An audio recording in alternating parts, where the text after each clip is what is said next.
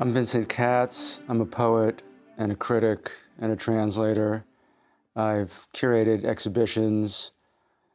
My parents are Alex Katz and Ada Katz.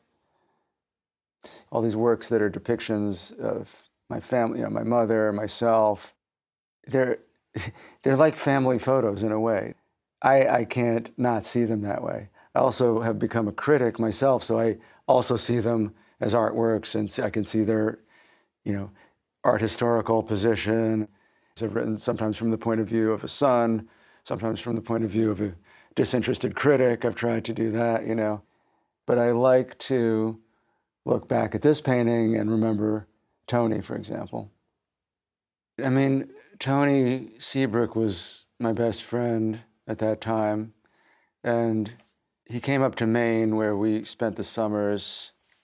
Tony was a kid from New York, from Harlem, and he was spending part of the summer up in Maine, which was almost totally white. You know, so I feel like he must have had thoughts about that, you know, whatever they were. I don't know. We never talked about it.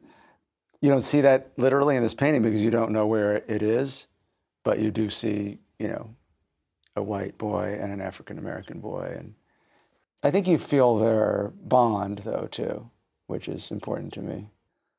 Well, you know, it's funny because he has made a point of saying that he does he tries not to paint psychological portraits. There is psychology in, in, in his works, you know, and it can be interpreted in different ways. It's interesting, you know, being a kid and being painted because you just you think of it as something you have to do, like how long do I have to pose for this? And he's very fast painting, so it's it's a very painless process.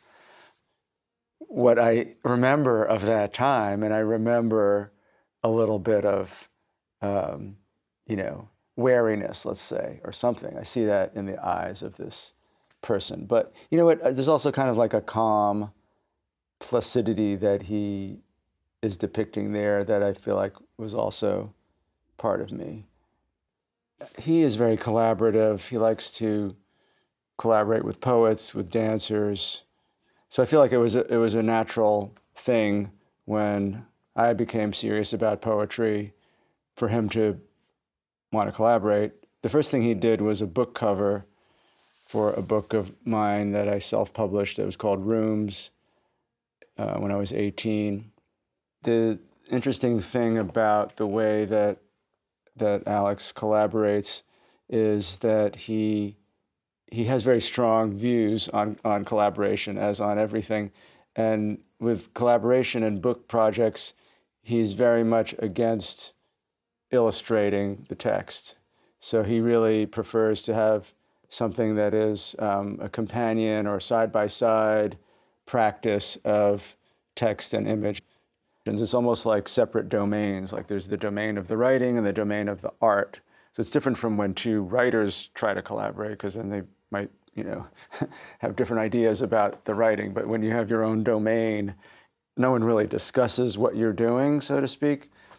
It's yeah, it's been it's it's always been really easy to work with him on that level, I have to say.